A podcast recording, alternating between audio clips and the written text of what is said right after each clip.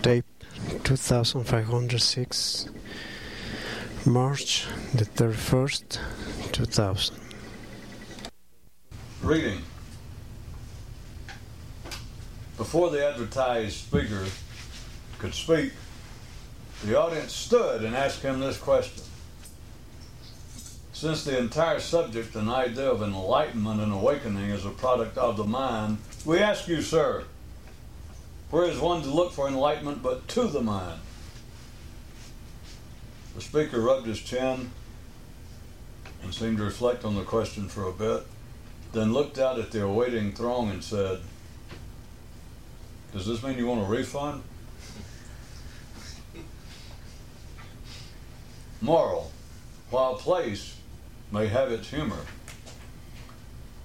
when the backdrop has been re-juxtaposed, been de-juxtaposed to the point of unexpected clarity, no one in Capistrano need fear a sore throat.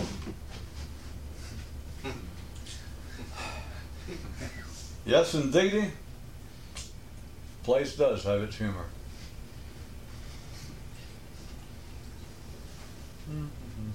Case in point, there was once a man who was a speaker, who was who would also be his own audience. He finally merged the two roles and found the results hilarious. He says it was actually enlightening, but he didn't want to frighten anyone by saying so.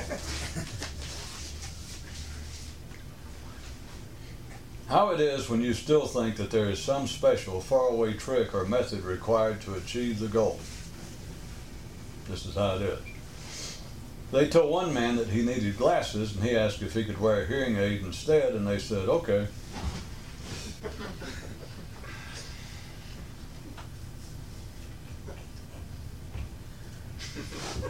Now, this is not April Fool's Day yet.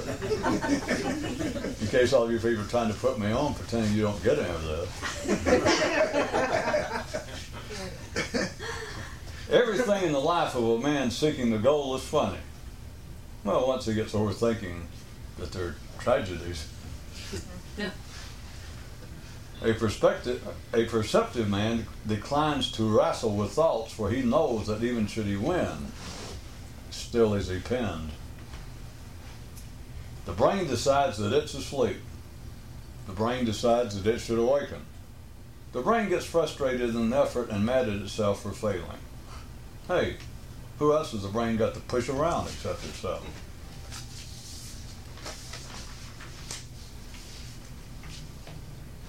As regards what's going on, those of ordinary mind are like men in the dark with their eyes closed. Those who've experienced awakening are like men in the dark with their eyes open. Only those who understand what awakening is go further. You can live in a dream and not know it, or through complex efforts have a periodic awareness of living in a dream. The step after that, requiring even more simplified efforts, is to re- realize that your awareness of living in a dream is itself a part of a dream.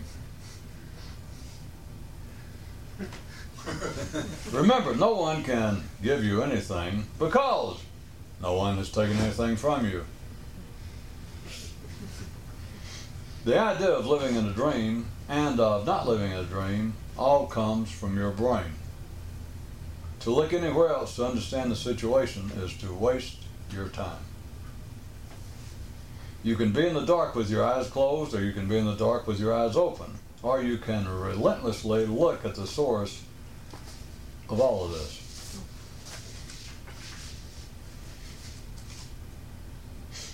One man gave his name, gave his brain a name. Really, he gave it its own separate name, Claudius. He says he realizes that doing this is ridiculous, but he says it seems like the least he could do, seeing as how it's done the same for him by giving him the name I. Which he says is just as ridiculous.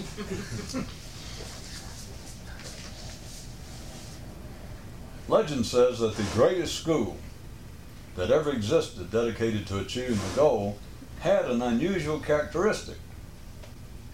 It denied that it existed. Without a doubt, on this orb, the strongest of creatures is words. Just see how easily they toss about even the heaviest of men.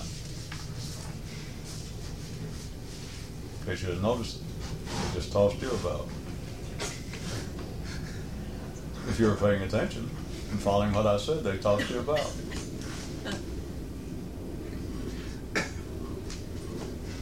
Does that mean none of you ever wanted to be in the circus when you were a kid or see it on TV? I'm not sure exactly what they call it, but the, the tumblers, and one guy would, they had this little kind of backrest, and he would get on it, and with his feet stuck up in the air, and then his cousin or somebody would jump on top and curl up in the ball and stuff, and he would, you know, run his feet and twirl him like a ball, you know, spin him around, toss him up, and catch him. That is what words, I submit, do to us. If you, if you don't watch out. They throw you up on their feet, they lay on their back at their leisure. They're never in a hurry. They always got time for you. And they just lay there and you start thinking. You get caught in thoughts. And here it is, they're on their back and they're going rolling you around, and you're just you're you know, maybe having serious thoughts, who knows what. And you're some kind of little ball, and they throw you up and they catch you and they do you on one foot and they spin you around. Some of it's dangerous. but you don't even notice. Perhaps I got carried away. Hard to tell anymore. Back to the reading. Your first years in trying to awaken, when you don't really know what it's about, is like speeding around a racetrack without a car. If this was not so funny, it would be sad. If this was not so sad, it would be funny. If this was not so irrelevant, it would be enlightening. If this was not so enlightening, it would be better left unsaid. Gentlemen, cut off your engines. Oh, squealed a tire changer. Now I get it. Well, is this a coincidence? I forgot I wrote this. There was once a man who somehow had gained the reputation of being the world's master juggler. And a young boy came to see him seeking instruction. The juggler replied that he had always refused such requests, but said he would take on the lad as a student if he would follow these directions. First, go away for 20 years and do not even try to juggle, but apply yourself to thinking of nothing but juggling. Then come back and see. The young man left and 20 years later returned to the master, who asked if he had followed the instructions. And the young man admitted that he, he was never able to think of nothing but juggling, but said he reckoned that he, that he now thought about juggling more than anything else in life.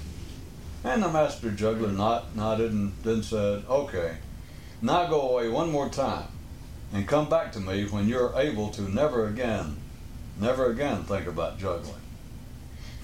And even though bewildered, the young man left once again.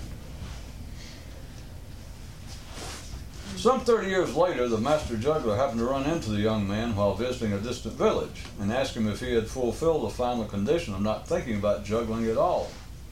And the now, not so young man, looked greatly surprised and admitted that he had forgotten all about their previous relationship, and the master said, Ah, now you can juggle.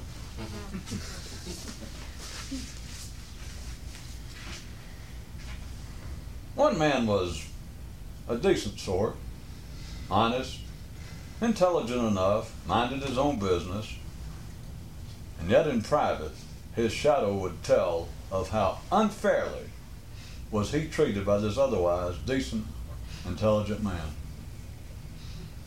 Shocking. Simply shocking. A boy asked his father, Can a man be said to see his own true nature if he can see it, say, only every other second? And his father nodded yes, which startled the youth. And he said, I am much surprised.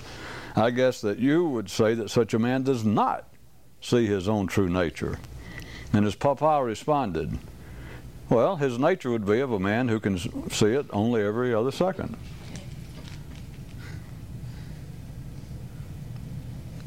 One thing about opening your eyes and leaving the dark room is that out here on the open plain there's nothing left to see. except your own eyeballs. There was once a community of monks who had a Bio-Volans reconversion machine, which kept them awake. But if anyone asked them what it was and they attempted to answer, it stopped working.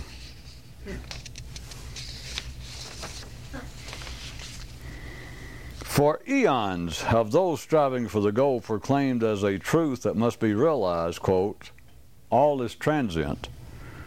But a better telling of the matter would be to say that everything is a motion, but is going nowhere.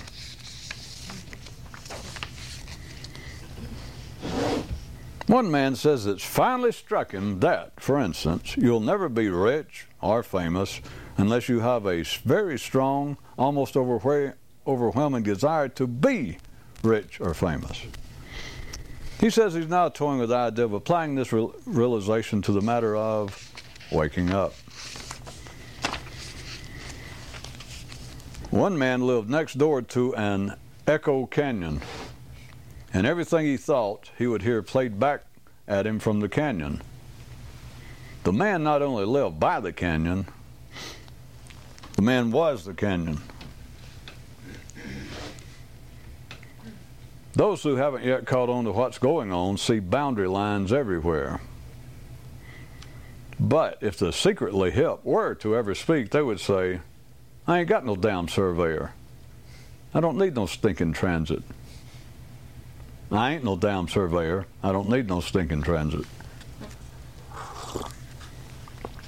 When the brain is in its normal mode, bedazzled by its own operations, forgetful of its role as creator of one of the world it now perceives, when things are thus, the brain sees separations everywhere.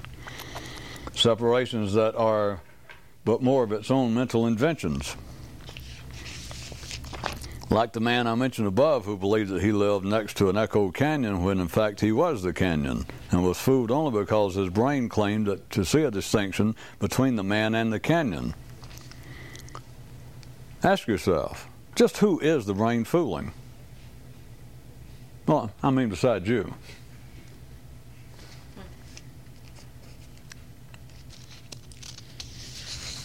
All right, it was a trick. This is April Fool's. I can't keep a straight face anymore. I just wrote these as a joke. No, wait a minute. That was another batch. I, I brought the wrong batch. Damn. And I read 14 pages before I realized it. Who's the joke on? Of course, you realize I just made that up. Well, you remember how it is when people lie. I've told you about that.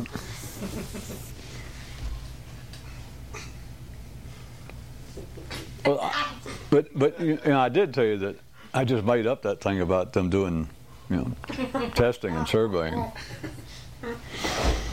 Back to the reading. One man called together all of his different selves who he could lay his hands on and said to them, Look, face it.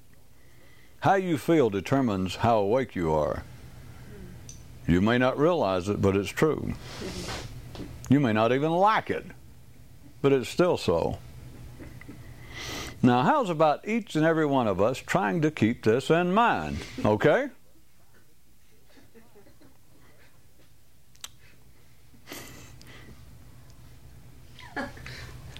Every time I mention this, I know people either hate it or love it.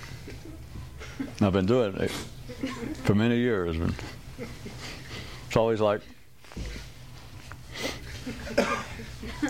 On one planet, all systems devoted to achieving the goal carry this written notice quote, individual results may vary. Call our 800 number for further details. Yeah, right. Like such a place really exists. One father told his son, It's okay when you're young to have an imaginary playmate. The problem comes when you forget that you made him up and start trying to get him to change his ways. Not so funny now, is it? Of course, you're on the verge of knowing what's going on. You look inside and you go, I don't know. See if you can still answer. Not so funny, huh? Point that out.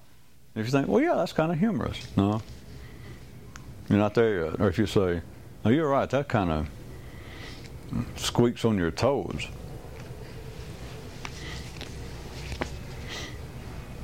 Back to the reading. Have you noticed that under certain conditions, certain people are more harshly critical of what other men say than of what they do? If so, have you further considered why this might be? I don't mean to stop. I'll never get back to this probably. Uh, just that one sentence little item, and I have neglected for years to get on that because I was afraid that it would be superficially worth no more than almost reading it. But I'm going to tell you what, that has been a very, that's been a banquet, has been the past for me, is that simple fact that constantly people, and it's of no particular type, it just, we're back dealing with the environment, the circumstances. But if you look around, there are people, ordinary people, sometimes uh, world figures, these people who are in the secondary world are important enough to have a public forum, and they are railing against what some other person said, another politician, a very common example.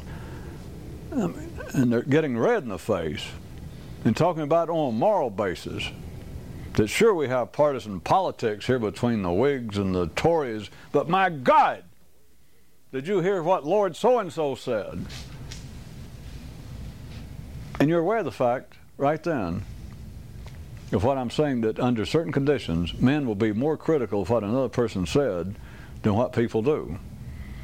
That is, at that very moment, uh, out in the streets of London or wherever city it is, there are muggings going on, there are people being slaughtered all around the world under some sort of dictatorship somewhere, being misused. But that quite intelligent, reasonable, sophisticated men will display more anger, more moral outrage, more intellectual criticism. But across the spectrum, they just get incensed over what someone else said more so than over what people do. Which, even if I stopped them and pointed out we talked in a second, I am sure they'd go, well, yeah. You know, people people who create uh, who engage in horrific acts against their fellow man certainly they should be and certainly I would condemn them more than I would just some political opponent uh, making an outrageous statement. Yes, I would, but that wasn't the point. I was talking about something else. well, I know they would say that, but what I'm saying is people constantly engage in what I am pointing out to you, and they never notice it. They do not stop and take it into account even amongst themselves, like I'm overdoing this. That if I was going to get this while he's making the speech, an ordinary man does not think to himself that uh, I'm getting, I'm giving this too much emphasis if I'm going to get this upset about something it should be about the unholy behaviors in which other men engage, not simply what they say.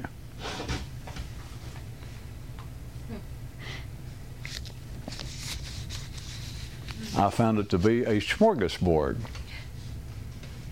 You can dip into it in all kinds of ways. It's just consider, huh, you, can't look for criticism of people doing it or condemnation, but consider the brain is doing it for some reason.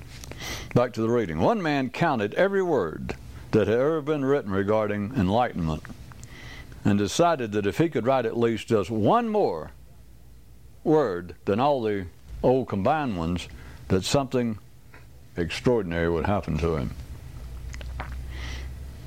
And you know what? Something down there dead.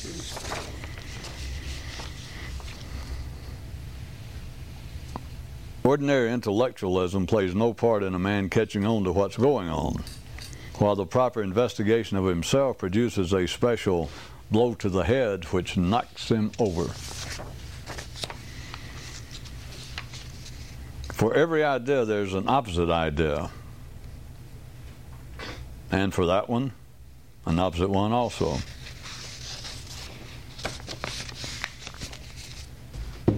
Not the same one that it was opposite to, you notice. You have begun to experience a prolonged taste of being awake if, let us say, just for instance, you have a great love for gardening and can look at a particularly beautiful rose and not think of its name or history. The next step is to be able to do this in regard to you. In that the term being awake is so meaningless and distractive, I will offer yet another verbal limning thereof. To be awake is to be unnaturally stable. The kinds of men still debating the proposition that men themselves contribute to the reality they perceive are the kinds of men running the world. If this fact alone isn't frightening enough to open your eyes, then combine it with the fact that the world is doing just fine. Then take another look around.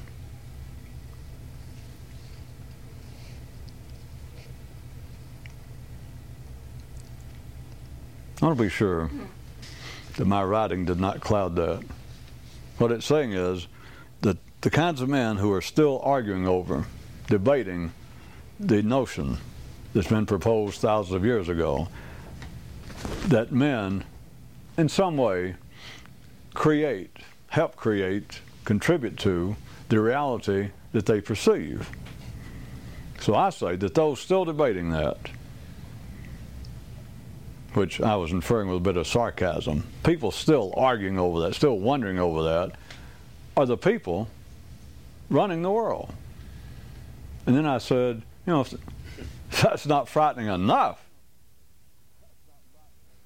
which is a bit of humor, but to get you looking a certain way, if that's not frightening enough, to think that men that know no more than that, that's what I'm insinuating.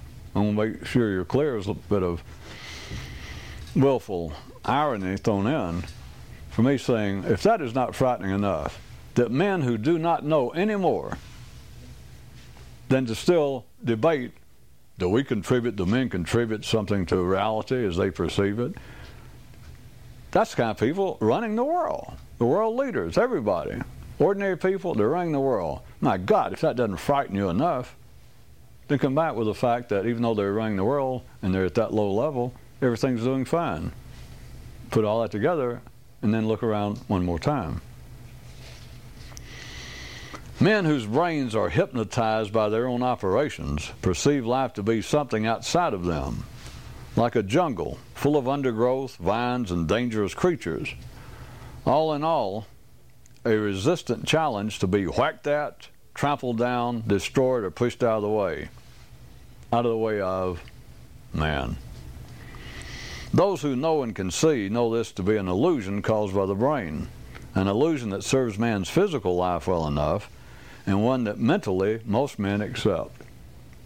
A few, however, pick up a kind of outsider's hobby and try, under a variety of labels, to free their brains from its stupefying, unanalyzed fascination with itself. Believe it or not, but a man with just routine vision, if he turns his attention in the appropriate direction, can tell the difference between an object and its shadow, the distinction between a noise and its echo, and above all, he can realize that differences and distinctions do not exist. Except, of course, in that little private world your brain is made up.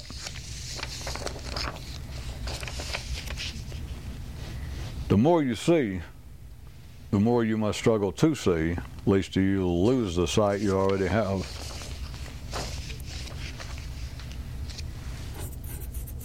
And finally, a man went to a reputed mystic with these words quote, Many say that you are the smartest man alive and know everything. Is that true?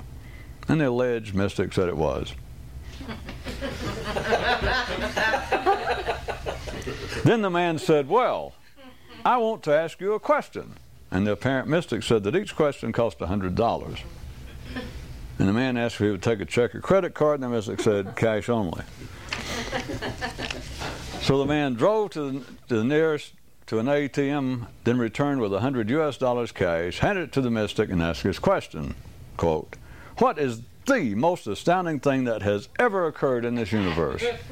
And the mystic replied, The appearance of one who would ask such a question. The man looked bewildered for a moment. Then his face brightened and he said, Oh, so does that mean me personally? Since I'm the one who asked the question? And as he tucked the money in his pocket, the mystic replied, Okay, if you like. And as the man drove away, he thought, a hundred dollars. Man, what a bargain.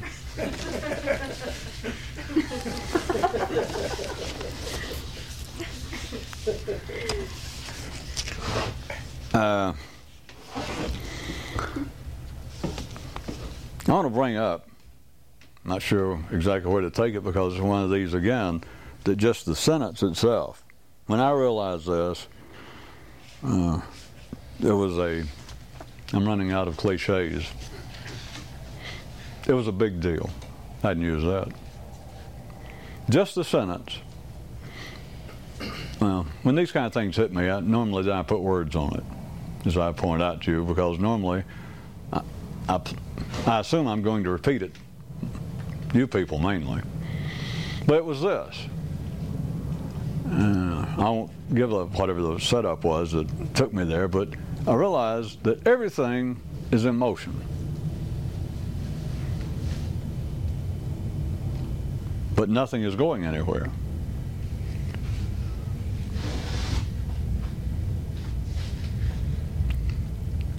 to take the idea, whether it's becoming at all interesting to you or motivational to you, the idea of man having an environment. My old equation from years and years ago of I plus not I equals everything. That needs to be bunched up. That needs to be atomized. Needs to be shrunk up the idea that there is any difference at all between you and the environment, that there is any difference between what's going on outside of your skin, literally, and what's going on inside your skin, to believe that is to be asleep. There's nothing else to call it. Stupid, dumb, but to be more mystical, that's to be asleep.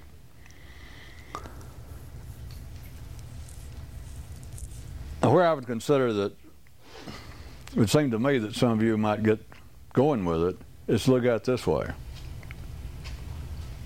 that a man, that is your brain, under ordinary conditions, either perceives, generally, that it is being active and the environment, CF, comparably speaking, relatively speaking, that your environment and your environment is whatever your brain says it is. You got to get that. I don't talk about this forever. I brought up Wednesday, but when I say your environment, uh, you've got some sense of your environment. I went through a whole thing Wednesday about could we, you know, describe it as this room. You could describe it, and it varies from second to second. As far as I'm concerned, it seems to be the same as far as I can tell the rest of you, everybody else. Your environment can be and no one analyzes it or thinks about it, but your environment could be this room. But then, what if a stranger came in? Somebody walked in and s- sat down in an empty chair next to you. Your sense of the environment would change. Your environment would then be maybe a three foot diameter circle around you. That now this person is part of your environment. They are now of consequence. Now you're cutting your eyes over. Perhaps you just instinctively slid your chair away from them as soon as they sat down.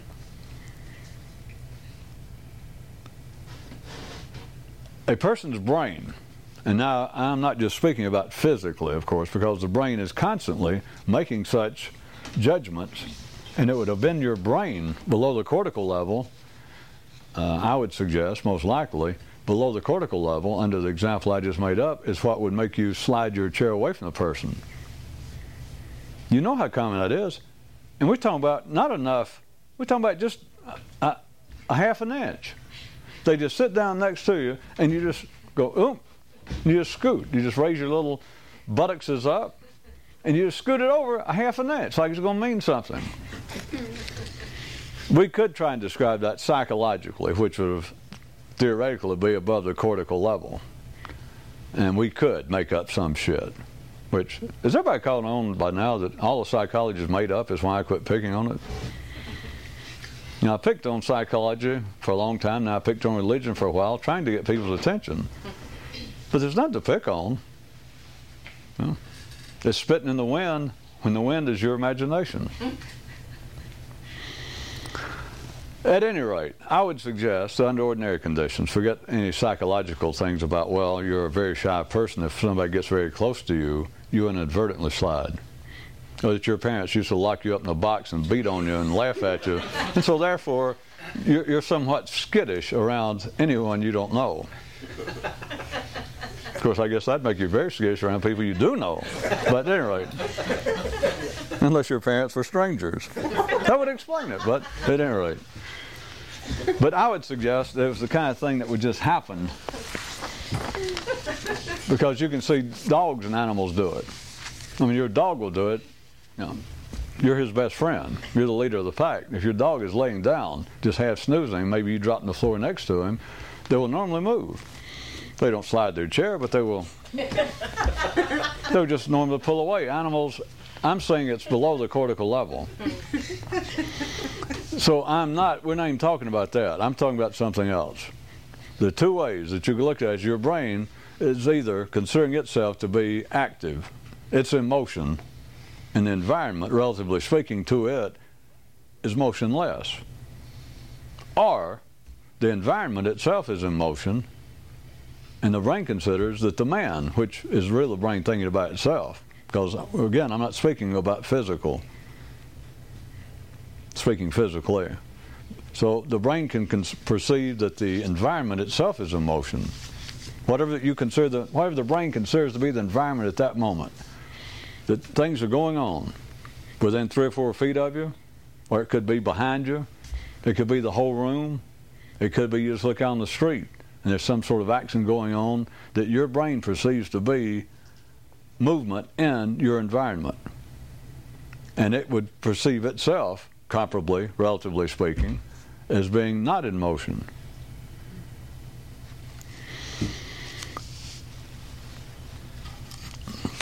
All of it is an illusion.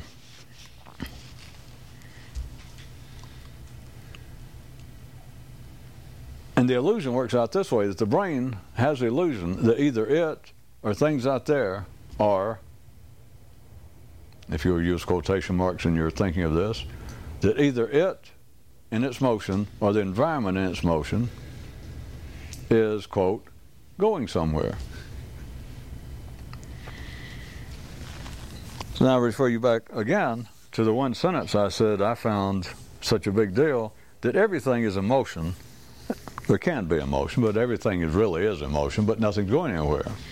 Because we all know from a scientific view, even that chair sitting there is emotion at the atomic level. It's emotion. But it's not going anywhere, and you know that. Ordinary people know that. But I'm saying that it's an illusion brought on by the brain. And remember, we're not talking about physical activity per se. It's not limited to that. The brain mixes them up. Is why I brought up the uh, two possibilities of looking at it as being that the environment is still and the brain's in motion, that you're in motion, or vice versa. There's no such thing as those two choices. But I was to try to get you to go in to see that either way you look at it, from either perspective, it is an illusion. It truly is an illusion. Not theoretically, not because I say so, not philosophically. Where can anything go? For things to go anywhere, there's a difference between motion, because we could say the whole universe is in motion of some kind, even though we're not physically aware of it. Right now, we know the planet is spinning not only going around in its orbit around the sun, but it is spinning. It's some ungodly thousands of miles per hour. We don't feel it, but we know that we are in motion. The planet's in motion. But even though the planet's in motion, right now we're sitting in a chair, we're not going anywhere. Then you can go back to the direct and say, well, we are going somewhere. We are traveling at the same rate as the planet, whatever, I can't remember, 122,000 miles a second or a minute, at any rate. We're, we're in motion, but you're not going anywhere. There's a difference. And if we were just ordinary people and somebody thought I was bringing this up for some pseudo scientific reason, some crackpot idea, they'd go, you know, everybody knows that. Everything's in motion, but it's not going anywhere. You can't say the universe is going anywhere. There's no way to say that. We don't know whether it is or not. And there'll never be any way to tell unless somebody gets outside the universe or unless it, the laws, as they're now called, of science are broken and something can travel faster than light so that we could see outside of this. No one's expecting it, but let's assume that the easiest way, the most factual, the most really scientific way to tell if the universe is going anywhere is you'd have to get away from it. And of course, there'd have to be some other universe, or at least a tennis ball floating outside the universe, so that you could look at it and then look at that. How many people are good? That wouldn't do. There would have to be two tennis balls. So that was a scientific test. If you got outside the universe and now you floated, and we don't know what would be, let's say empty space again. Even if you got outside the universe, you couldn't tell if it was going anywhere. And I said, well, if you had another object, then you could tell. It'd have to be, you know, this whole huge, you know, universe, 16 billion miles across, light years across. That compared to a tennis ball, that you at least have to have this little insignificant tennis ball here beside it to tell whether the, it was actually, you know, moving. Now, I was going to wait longer and see if anybody raised an objection. Even that wouldn't do, as I was saying. You'd have to have two tennis balls. You got to have three objects to tell if one of them's moving. Which brings you back to metaphysical speculations. If I don't, never mind. Don't speculate metaphysically. Don't even speculate. Open your eyes and look, and then you don't have to speculate. But at any rate, it creates the illusion that is at the heart of what me and I assume you and everybody else would call being asleep and being de- deluded. Is it living with this impression that things are going somewhere creates there's several other ways to put it. Uh, I assume this will cover it all for you. That it seems as though life, things are going somewhere, or that by, th- by things going somewhere, things mean something. That life means something, or else it wouldn't be going anywhere. And it's a short step from that if you're a decent sort of person, is then you're constantly under the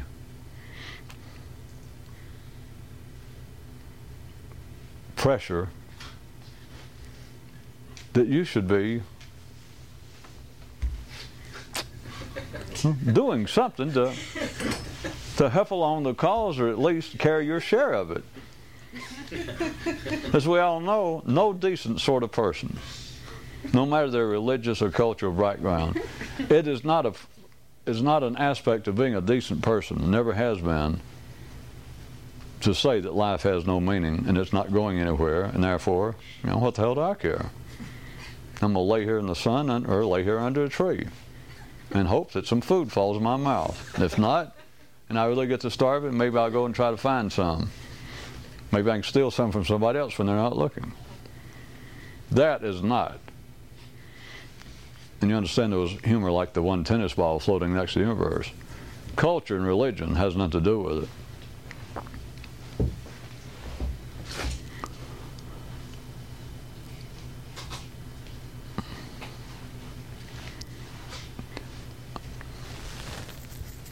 Speaking of scientific laws, let me do one more to give you, if anybody wants to take this, I was going to recommend it as a little something to do anyway.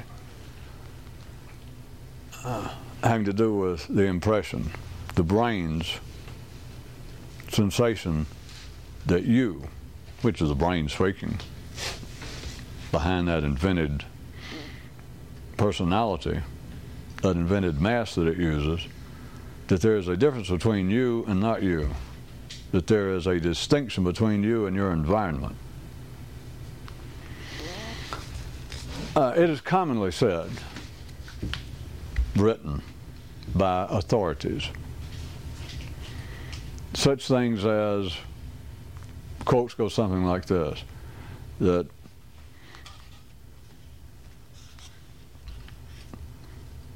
however life came about you know, from inorganic.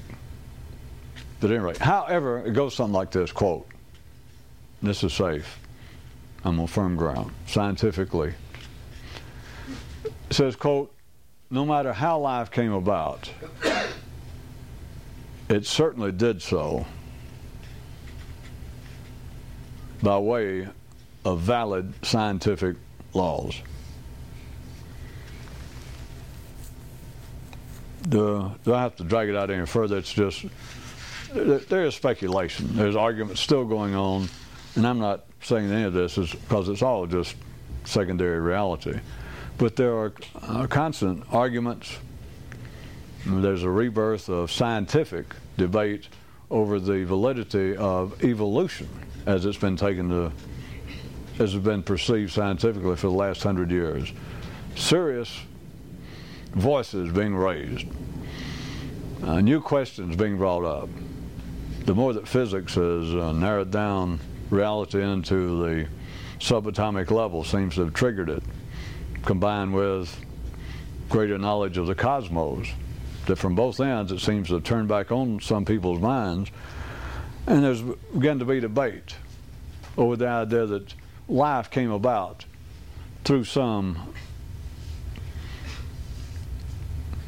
you know, through some uh, of the basic, whatever they consider to be now, through observing the cosmos of the first elements after the Big Bang.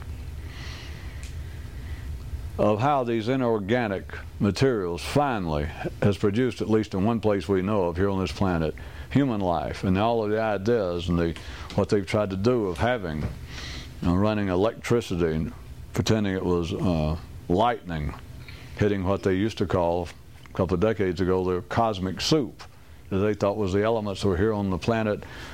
But anyway, they're trying to explain how did it go from being inorganic, lifeless matter into life. Arguing back and forth. And but anyway, and now it is this is just a commonly accepted idea beyond all the debates. I'll repeat again, that they say no matter how, you know, no matter the details of how life came about, even though we may not know the exact details, but no matter how it came about, there's one thing that we know for sure. This is science speaking in general nowadays. We know this. However, it came about, it did so by way of acceptable, accepted scientific law. Worry about ideas that uh, alien spores came here from meteorites. The idea is, and it, it calms the waters, it's almost irrefutable to say what I just said, which is, i I'm quoting things I've read. I was close. I'm not quoting exactly, but them saying that no matter how exactly life came about, however it did so, there's one thing for sure, it came about by way of acceptable, real, you know, recognized scientific law. Do I have to finish this? Yeah, I know I do. I don't want to because I just feel like I'm going to be disappointed that nobody's going to fall on the floor and their head explode. Or at least your eyes. Maybe your eyes will brighten up. All right, what they just said that life came about, no matter the details, but however it came about, it did so by way of recognized scientific laws. Okay. Here's the missing part that they'll never get. As life was coming about, I know what that means. You can, as life was coming about, that is the environment before life was here, the environment made men, and that made men create recognize valid scientific laws. Does anybody get it? And it's a lot more than plays on words, and as you know, it's not me trying to top science or to poke fun, but it all sounds so right. That sounds like that they're on the right track, or at least intelligent, insightful men. Because sometimes they'll say this we're not attacking a religion, science is completely apart from religion. We are simply stating the minimal facts that however life came to be here, there's no doubt any longer. No one, no sane person, they say. You know, I'm not blaming science. This is human intelligence, en masse, speaking the year 2000. Just a general, supportable, defendable, almost unassailable statement, the way they couch it. They just bundle up real tight like a hedgehog rolled up, waiting to be juggled on thought's feet. but it, they say, however life came about, however it came to be, it did, there's one thing for sure, it came about by way of acceptable, recognized scientific laws. Okay. The environment makes man come up with these recognized, acceptable, valid scientific laws. When I say the environment now, I'm speaking life, where they were using life, to however life came about. Uh, well, I have faith in all of you. Your eyes are going to bulge out because you. Let me tell you something else. Now I started this for a second. All the kinds of things that seem to be foolishness, uh, astrology, uh, the idea of karma slash rebirth. What's the other great one? Feng Shui or you know, you, how do you pronounce it? Has anybody ever heard it? You know what I'm talking about? It's the, I think they blame it on the Taoist. Because that's what I like about Taoism. No one seems to care. I have never heard a so-called Taoist priest raise any objection. Somebody can you know, come by and spit on a Taoist temple or say, Taoism sucks. And I've never heard, I don't know of any account. Way off the subject, isn't it? Probably.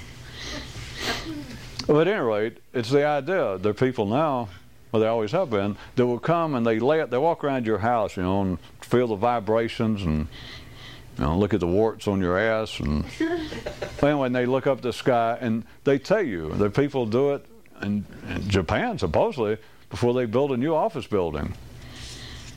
And that they will take some feng shuist that will come out and go, no, no, no. They'll look at the blueprints and they'll say, you're going to have to turn this building at two degrees off parallel to the street. And that supposedly they will spend a million extra dollars, whereas they were just going to build it right against the sidewalk on some main street. Anyway, that's all of that stuff is a weak reflection of what I'm talking about. I mean, as silly as astrology sounds, in that no one of any intelligence, and I'm not talking about even mystics, but as you know, no one of any intelligence, the scientific community as it was, which represents the human brain working at its most dialectical, dually based, scientific, rational manner, thousands of years ago, when people were already proposing astrology. People of intelligence, but it's ridiculous. Where the planets were when you're born is ridiculous. And it is. It's not worth talking about, except for this. There is a modicum of reality to it. Again, not enough to worry about, but you are the environment. And of course, I don't know how they got on that. Yeah, I do know how. I was going to say, I don't know how they got stuck on this thing about the day you, or the minute you were born, where the planets were. I do know why, because that's the only way you can make a buck out of it. Literally, because you've got to narrow it down. If it wasn't that, you'd have to say, I'm getting a little off. Well, I'm not. I'm always talking about the mind. Does anybody understand? They would have they would have had to pick out some stable time period in astrology instead of it being where the planets are the the moment you were born. It could be where the planets are on your 12th birthday. It would have been just as valid. Same thing. Or at least pick out a date where it's old enough that the person coming to see you probably has a job and an income. Is the point a little validity to, to expand it when I said uh, they made the mistake and really fucked it up, made themselves look idiotic by picking out a birthday, but that's why they had to do it. Would be simply to say that there is a modicum of reality to the idea of astrology, but it's ongoing. Because where the sun is in relationship to the earth can affect the way you feel. Where the moon is can affect the way you feel. They can affect your blood ebbing and flowing.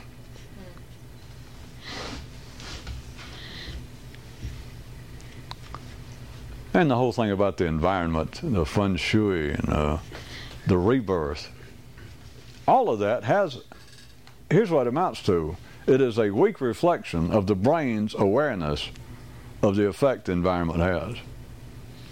Very weak. It's as much as men care to do. But as absolutely ridiculous, groundless as astrology, it's not. Astrology is actually, from one view, is a lot more valid than psychiatry, analysis, religion. Again, I repeat, it's not it's not valid enough to be of any significance, any useful significance. But your environment is constantly in motion, and your environment is you. So when the plant's moving around, to say it has no effect on you is ridiculous once you see it. I repeat one more time, it doesn't have enough effect to be of any meaning. That's what's the real ridiculousness. That's the people worrying about the effects of the planets on their life and you go, do you ever look at your brain? What's going on? Well, no, I'm not well. Well, I'll, I'll look at my chart, and sometimes it'll say something about my thoughts when I have it. And here we are again. I'm a psychologist. I want to study man. Bring in some more rats. Go do some more surveys. I thought you wouldn't understand man. Now, don't bother me. look, look at this chart.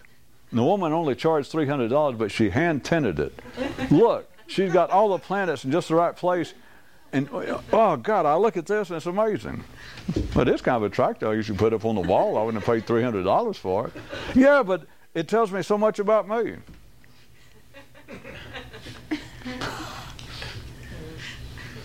It's ridiculous and it's not ridiculous. The real ridiculousness is thinking that the environment has no effect on you. But the real, real, real ridiculousness is thinking that the environment is something separate from you. Another one I pointed out earlier that for many years when I've ever used it, and not in public I used to do it, if any of you people ever noticed, I would always work it in. It's kind of my little private thing to point out that no matter the kinds of intellectual approaches and how you had to relentlessly try and hold on to your own attention and bring your mind under control, still the fact is, you know, how you feel is what determines how awake you are. Now I just keep talking, but if I just pause for a second, it's not half and half, but there'd always be a segment of people here and there that would, uh, ah! I don't know how I discovered this, and I'd look up, and everybody else, anybody who didn't go, ah! would kind of their eyebrows would no real big deal would just kind of like i don't think i like that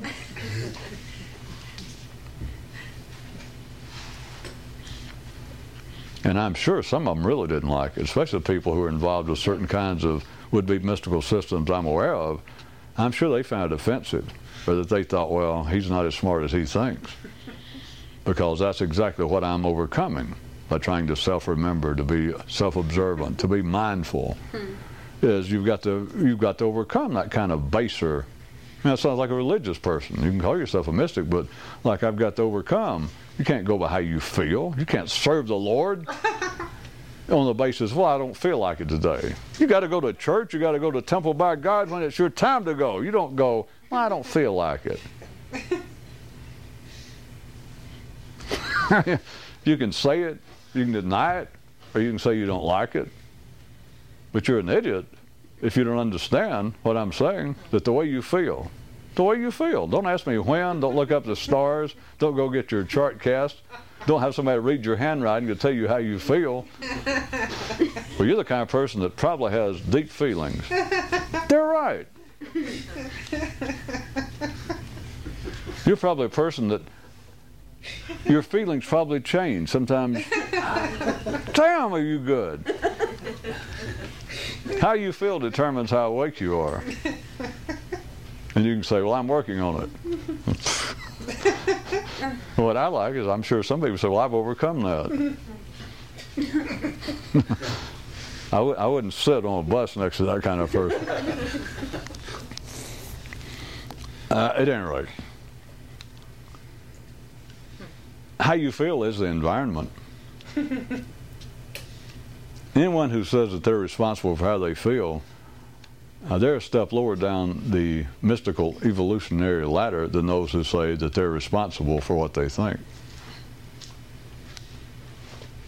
Which, of course, I have just now covered all of humanity because people, remember though, it's obvious, I, everybody knows this, but I put in a news item Wednesday, if you didn't notice, everybody operates by this uh, dual kind of standard though, that all ordinary people, the brain attributes they place everyone else under the cloak of having freedom of will. They hold everyone else by that standard that you're responsible. Know, you said something to me that was insulting. You know, it's too late to apologize. You knew what you were saying. You're responsible for what you think. You're responsible for what you do. Do we not have freedom of will? Are we not men?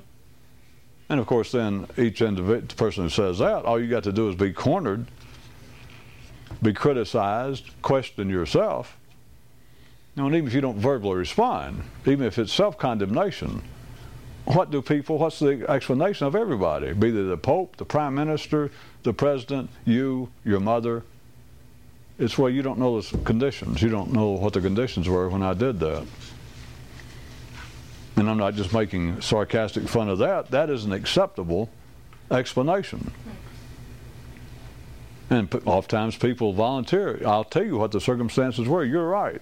I regret that I behaved that way. That is not my normal mode of behavior. I don't normally say such as that. I don't normally act that way. But you do not know the conditions. In other words, the brain, there's no doubt about it, the brain knows this. The brain knows that the environment is as much responsible for what's going on as it is. And I'm being and playing with words and yet it holds other people to the standard of you know, you've got to struggle against the environment. You can't use the environment. You can't tell me that uh, you just didn't feel good. You can't. Don't tell me that you were under pressures at work and I made you, you know, blow off the handle and insult me and say what you said. Nah. We're all under pressure. No, that, that, that was inexcusable. But you will excuse, your brain will excuse itself, but it's not actually an excuse. It's the brain, when you excuse yourself, like, well, you don't know the conditions. Now, when I hollered at you the other day, don't, don't, don't compare the two because uh, you say that you're under pressure at work today. We're all under pressure. I work too, but there was, there was no excuse for you saying what you said to me. But don't bring up what I said to you last week because now you remember last week, that's when I had just come back from the doctor and I was waiting for that. And plus, you remember my mother had been sick. And plus, I was afraid I was about to lose my job. So I, I, I regret I said that to you, but don't compare the two. That's your brain. Not just trying to weasel out, which it is doing from an ordinary view, but it is absolutely, in its own way, acknowledging the fact that the environment is me. The environment is me. Me is the environment. I can't get away from it.